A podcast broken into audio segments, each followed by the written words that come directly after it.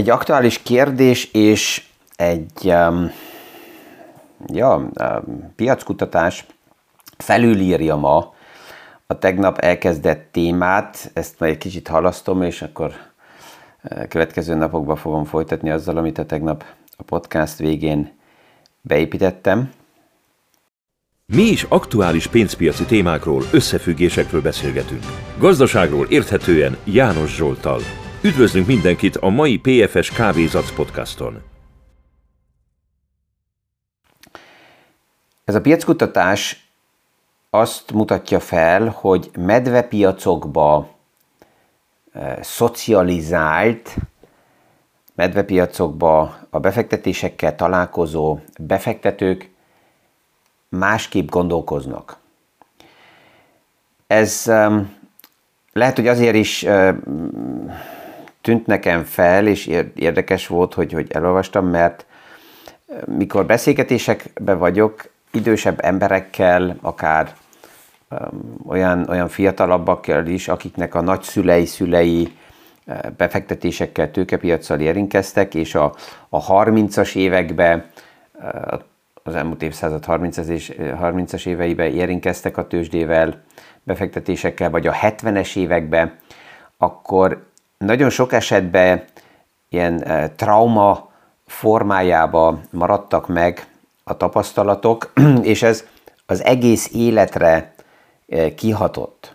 Hogyha megnézzük, akkor általában ez így van, hogy az a, az a tapasztalat, az az érzés, amit megszerzünk bármivel összefüggésben, az, az megmarad, és ez befolyásolja a további reflexeket, a további döntéseket. És ez a, ez a piackutatás is ezt mérte fel, összességében több mint 680 alapkezelőt, vagyonkezelőt, nagy intézményi befektető döntőit kérdezték meg különböző témakörökre, de többek között az is fel volt mérve, hogy hogy reagálnak ezek a, az emberek aktuális vagy pozitív, jó hírekre, vagy negatívek hírekre, és ez az ők döntési folyamatukban mennyire, hogy, hogy interpretálják, hogy a jó hírek fogják, és ha igen, mennyire befolyásolni pozitívan az árak alakulását, vagy negatív hírek mennyire befolyásolják negatívan az árak alakulását. Ha kezdjük így hátulról, inkább az összefoglalásból az egészet megnézni, akkor azt látjuk, hogy azok, akik bika piacokba szocializálódtak, tehát érintkeztek a befektetési piacokkal, azok pozitív hírekre sokkal pozitívabban reagálnak, és az interpretációjuk, az elvárásuk az ö, nagyon optimista, hogy a jó hírek az árfolyamokat még jobban fogják befolyásolni és emelni. A vételi döntés után, ha negatív hírek jelennek meg, akkor ők nem reagálnak annyira pessimistán a negatív hírekre, tehát ha, akkor inkább az a reflex, hogy a negatív hírek jó rávásárlási lehetőséget fognak nekik felmutatni tehát a buy the dip mentalitás. A negatív, tehát a, bika, a, a medvepiacokban szocializálódott döntők, azok alapjában először is a negatív hírekre figyelnek erősebben, és sokkal erősebben reagálnak a negatív hírekre, tehát a nem valószínű szenáriókat is szubjektív döntésből lehetőbbé teszik. És, és ez oda vezet, ezt, ezt látjuk a, a normális életben is, hogy a crash guruk és azok, akik itt katasztrófákat szeretnek bontogatni és szétszedni, azoknak megvannak a sikerei és megvannak a hallgatói, mert vannak olyan emberek, és nem is kevés, akik ö, olyan időszakokba találkoznak befektetésekkel, piacokkal, és megszereznek egy negatív tapasztalatot, ami ezt a negatív tapasztalatot szubjektív érzésből nagyon hamar, hogyha érinti valaki, akkor ez előtérbe jön. És ennek a kutatásnak a végeredménye összességében az, hogy aki bika piacba szocializálódott, az túlzottan optimista, és nem annyira óvatos, aki medvepiacokba szocializálódott, az nagyon erősen pessimista, és a lehetetlen szenárióknak is mentálisan helyet ad, ebből kifolyólag sokkal óvatosabb is. Hogy most melyik jobb? Az, hogy valaki nagyon optimista, vagy nagyon óvatos és pessimista, hát ez általában én azt mondanám, hogy időablak kérdése, mert hát persze, hogy vannak olyan szakaszok a piacokban, amikor vagy az egyiknek, vagy a másiknak van a pillanatnyi felvételből éppen igaza. És ezt, ezt nehéz ugye akár befektetőknek is kezelni. Passzolóan ehhez a témához egy olyan kérdés is jött, amit lehet általánosan kezelni, hogy egy um, kedves ügyfélnél egy barát, tehát legalábbis így érkezett a kérdés hozzám, hogy egy barát felkérés nélkül beszólt, hogy mit szólsz, hogyha ezt vagy azt eladnád, mert nekem jó kapcsolataim vannak, és azt hallom, hogy akár 60-70 százalékkal fognak a nagy indexek, tőzsdék összeomlani. És hogy ezzel mit kezdjen ez, a, ez, a befek, ez az ügyfél. Ez kb. nekem képből olyan, hogy én elmegyek a szomszéd kertje mellett, benézek, és azt mondom, hogy az a, az a rózsa, vagy az a szilvafalt hülyeség. Vagy, vagy, vagy nem passzol. És meg tovább. Az első kérdés az, hogy, hogy milyen joggal szólok be. De hát ugye az emberek szeretik az órukat beledugni sok mindenbe, ezért a másik kérdés inkább fontosabb a kérdés, a másik oldal, hogy miért reagálok egy ilyen beszólásra. Van valami bizonytalanság, mert ha nem, akkor ezt így, így, így tudom venni, és hagyom ott, ahol van. Tehát ez nekem így, az első kérdés, hogy lehet, hogy a, az együttműködés előtt ezzel az ügyféllel azt még nem néztük meg a múltat, hogy ott van valaki, aki megfelelő jogi hátterekkel, mert ő a szakmában dolgozik, megvan a megfelelő alap stratégiai összeállítás, egy egészen más szemszögből azt mondja, hogy oké, okay, ezt vagy azt most bármilyen okokból kivesszük vagy betesszük. Ahogy mi elkezdtünk dolgozni, azóta én azt a pozíciót ennek az ügyfélnek nem javasoltam volna. Ez nem azt jelenti, hogy amit egy ügyfélnek nem javaslok, mint tanácsadó, annak nem lesz fantasztikus árfolyam robbanása. Nem, mert egészen más szemszögből um, nézem, közelítem meg a, a, a témaköröket, am, amiket egyáltalán kézbe veszünk egy ügyféllel, és ha már egyáltalán az iparág és az a szektor esetleg érdekes lehetett volna, akkor nagy valószínűséggel nem egy egyes részvény vagy egy egyes társaság pozícióját vásároltuk volna meg, vagy javasoltam volna neki, mint privát befektetőnek, hanem az egész szektort befektetési alapon vagyonkezelőn keresztül esetleg a portfóliónak egy részébe beépíteni, mert ott a komoly nagy szereplőknél a nagyobb a likviditás. Szélesebb a, a, a piac része, amit le tudok fedezni. Nem csak egy menedzsment, egy vállalat van benne, hanem a nagyok általában benne vannak abból a szektorból. Sokkal nagyobb a transzparencia. Nem egy nis játékos botladozik ott a portfóliómban. Tehát több más oka van, hogy más szemszögből állítanánk ezt össze, és, és közelítenénk meg. És azért is mondtam azt, a, vagy tettem fel azt a kérdést, hogy a szakmába dolgozik ez a, ez a jó barát? Mert a kérdés magában nekem azt mutatja, hogy nem honnan tudom ezt, vagy honnan veszem ezt?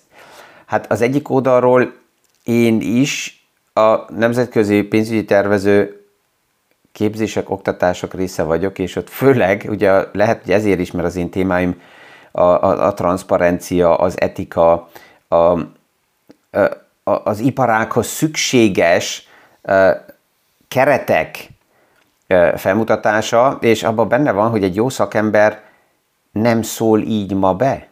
Tehát magába a megszólalás már olyan, hogy azt kellene mondjam, hogy oké, okay, ezt így ki kellene pipáljam, mert mert, mert nem egy komoly szakember szólalt meg. Ha igen, akkor van egy pár téma, amiről jó lenne, hogy beszélgessünk. És akkor lehet, hogy túl régi még a képzése, valamikor az 50-es években, vagy a 60-as években, vagy, vagy a már évszázaddal ezelőtt. Um, de ami fontosabb, és ez foglalkoztat, hogy, hogy um, a, a kérdésből éreztem, és a visszajelzésből, hogy érintett az ügyfelem. És ez a kérdésem, hogy miért. Tehát ez, ez az, amit szívesebben megnézek. Olyanok, akik crash és azt mondják, hogy ja, van jó kapcsolatom, és hallottam, hogy akkor össze fog omlani a jövő évbe a piac. Erre most olyan azt kell mondjam, hogy mióta a tőkepiacsal elkezdtem foglalkozni 1990 óta, több mint 30 éve, állandóan a környezetemben van valaki, aki azt állítja, hogy ő tudja, hogy mi fog jönni. És az érdekes az, hogy ez alatt a többé 30 év alatt legalább 10 alkalommal kvázi átmeneti időre úgy is érezte, hogy igaza van, és ünnepelhette magát, mert ha csak megnézem a 90-es évek eleje óta, 94-be, 96-ba, 98, 2000, 2003, 2008, 11, 15, 19, 20, 22-ben voltak olyan piac visszakorrigálások, amiben ünnepelhette magát, hogy há, én tudtam, hogy jön a crash. De az érdekes az, hogy alatt a 30 év alatt meg volt több mint 20 év, ahol nem crash volt, hanem piacok emelkedtek. És ha visszapillantó tükörből is megnézem, akkor ezek a korrigálások az elmúlt évtizedekben azok nagyon jó vásárlási lehetőségek voltak. És ezt agyilag, ezt többször már megbeszéltük, hogy azt tudjuk, hogy aki keresguruként kiáll és ünnepli magát, hogy na né, mekkora igazam van, annak általában mentálisan nem sikerül, de az ő követőinek végleg nem sikerül, hogyha vannak piaci korrekciók is, akkor azt szelektáltan, akár ideális bevásárlási helyzetként megélni és ezt használni, kihasználni, mert hát ünneplik magukat, hogy mekkora szupasztárok, hogy ők mondták, hogy jön a crash. Um, van, van, és ebből adódik egy ilyen pár szerintem nonsens kijelentés, amit így, így főleg a kívülről bekiáltó barátoktól lehet hallani. Ez az egyik, amelyik nagyon jó néha, ami jön, hogy én eladom, mert eladok most, mert mit tudom, x százalékkal olcsóbban újra vissza fogom vásárolni. Amikor ez jön, akkor mindig azt mondom, hogy kérem, hogy azt az üveggolyót mutat, nem, meg is veszem, adja el nekem, amiből ezt ő tisztán meg tudja mondani, hogy itt most ez olyan árfolyam, amin el lehet adni, mert biztos, hogy vissza fog csökkenni. Egész iparágak és egyetemek foglalkoznak azokkal a témákkal, hogy esetleg meg lehetne-e állapítani, hogy. És az, amikor ö, ö, kezdő tréderek főleg, mert ők büszkék erre, aki tapasztaltabb, az már nem dumálja ezt, mert tudja, hogy hogy nem így van, de amikor kezdő tréderek jönnek, és azt mondják, hogy de nézzük meg ezt a sávot, ez mennyire fantasztikus, és mit lehet látni, és ez így van, és ez tuti.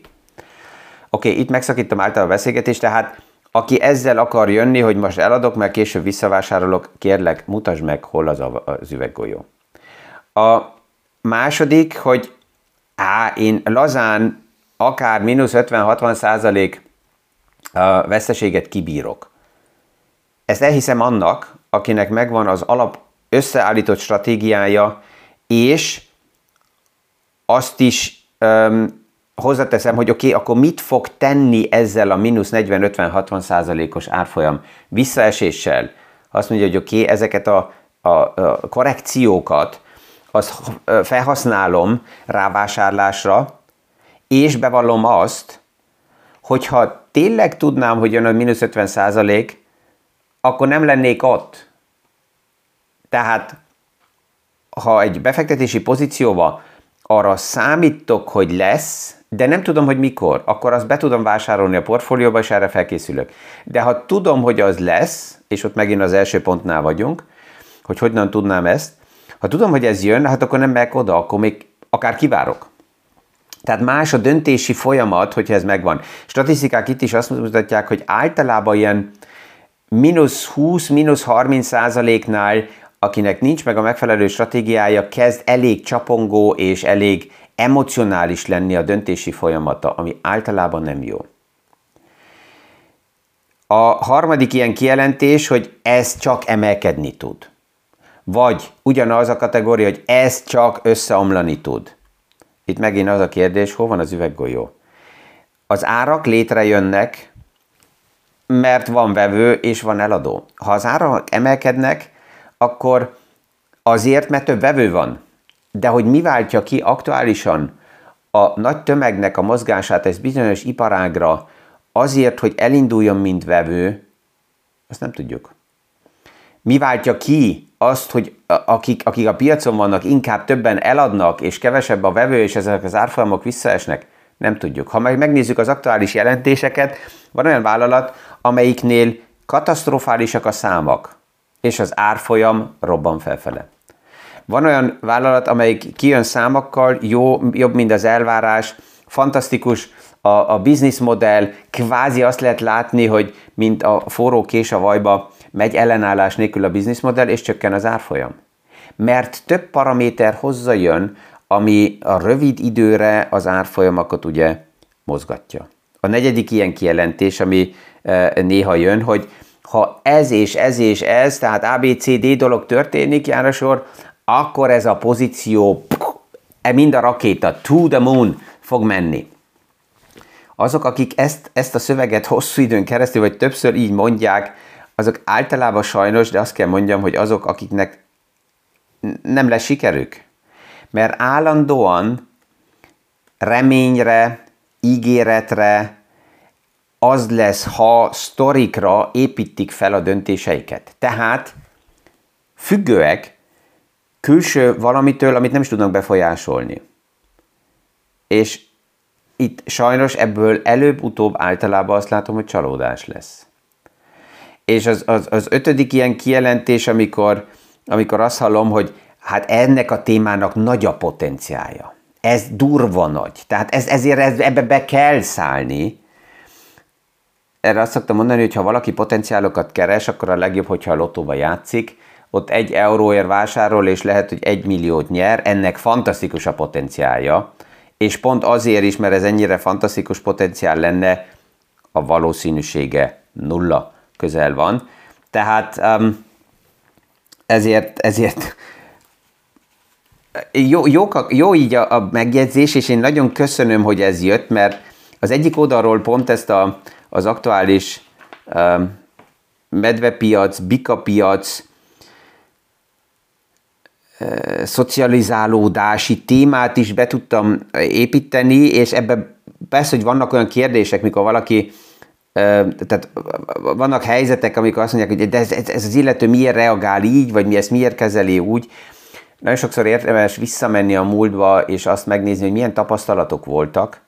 Tehát ma, amikor befektetőkkel is leülünk, és, és elkezdünk dolgozni, akkor az egyik legfontosabb kérdés amellett, hogy most mennyi van, és hogy fektessük be, a, a, a legfontosabb, hogy mi történt eddig.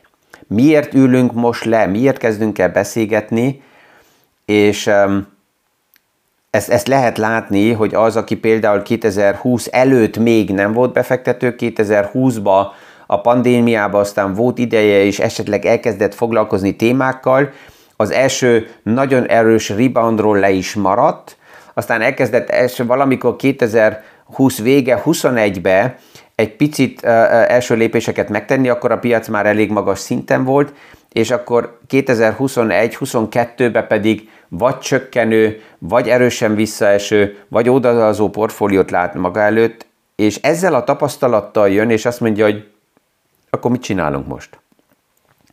Vagy mit javasol ön? És ez, ez, az, ez az első tapasztalat, ami eddig megtörtént, ez nagyon döntő, mert ez befolyásolja a további eseményeket, hogy mikor jönnek hírek, milyen hírek, ezt mit vár el a piactól, milyen csapdákba megy be ez a befektető, és, és ezekkel, ezekkel kell foglalkozni, mert ez befolyásolja, még egyszer mondom, a döntéseket. Lehet, hogy egy pár olyan okosan bekiáltó barátot érintettem ma, hát akkor neki is érdemes elgondolkozni, de hát lehet, hogy neki ez mindegy, mert még egyszer um, az emberekben sok mindenbe beleszólnak, amihez nincsenek is felkérve. A döntő inkább az, hogy az, aki ilyen impulzusokat kapott, az ezt helyre tegye. És ideális esetben kialakítson magának egy olyan higgadt nyugat pozíciót, amiből kinézve tudja az eseményeket, a híreket, mindent kezelni, és nem érinti főtétlen minden, minden ide dobott csontdarab. Ha igen, akkor érdemes saját magunknak feltenni a kérdést, hogy miért reagálok erre. Mi az, ami aktuálisan nekem hiányzik? Mi az, ami nem passzol a portfóliómba, hogy én egyáltalán erre emocionálisabban reagálok, mint amit kellene, és nem higgadtan nézem a témát. Ja, tehát ezzel így, ez ez a kérdés a tegnap egy kicsit felülírta azt, amit a, a mai napra előkészítettem volna, de ez nem baj, hát hónap reggel majd folytatjuk, és akkor ott is olyan kérdés lesz, ami érkezett hallgatóktól, amire um, elmondok gondolatokat, persze, hogy beleépítve azt, ami aktuálisan a piaci jelentésekben történik, tovább is ömlenek a számok, tehát már szinte örvendek, hogyha lejár ez a hét is, és belemegyünk a jövő héttől egy nyugodtabb fázisba, mert most már akkor azt lehet mondani, hogy hét végéig így nagyságrendileg több mint 80%-a a vállalatoknak meghozta a számokat, a jelentéseket, és akkor hát a következő, amit figyelni fogunk, az a Jackson Hawley konferencia lesz, mert ez nem egy hivatalos Fed kamatdöntési gyűlés, ami szeptemberben lesz majd, hanem most augusztusban ez lényeges lesz, mert hát ott, ott vannak a központi bankárok, és kíváncsi,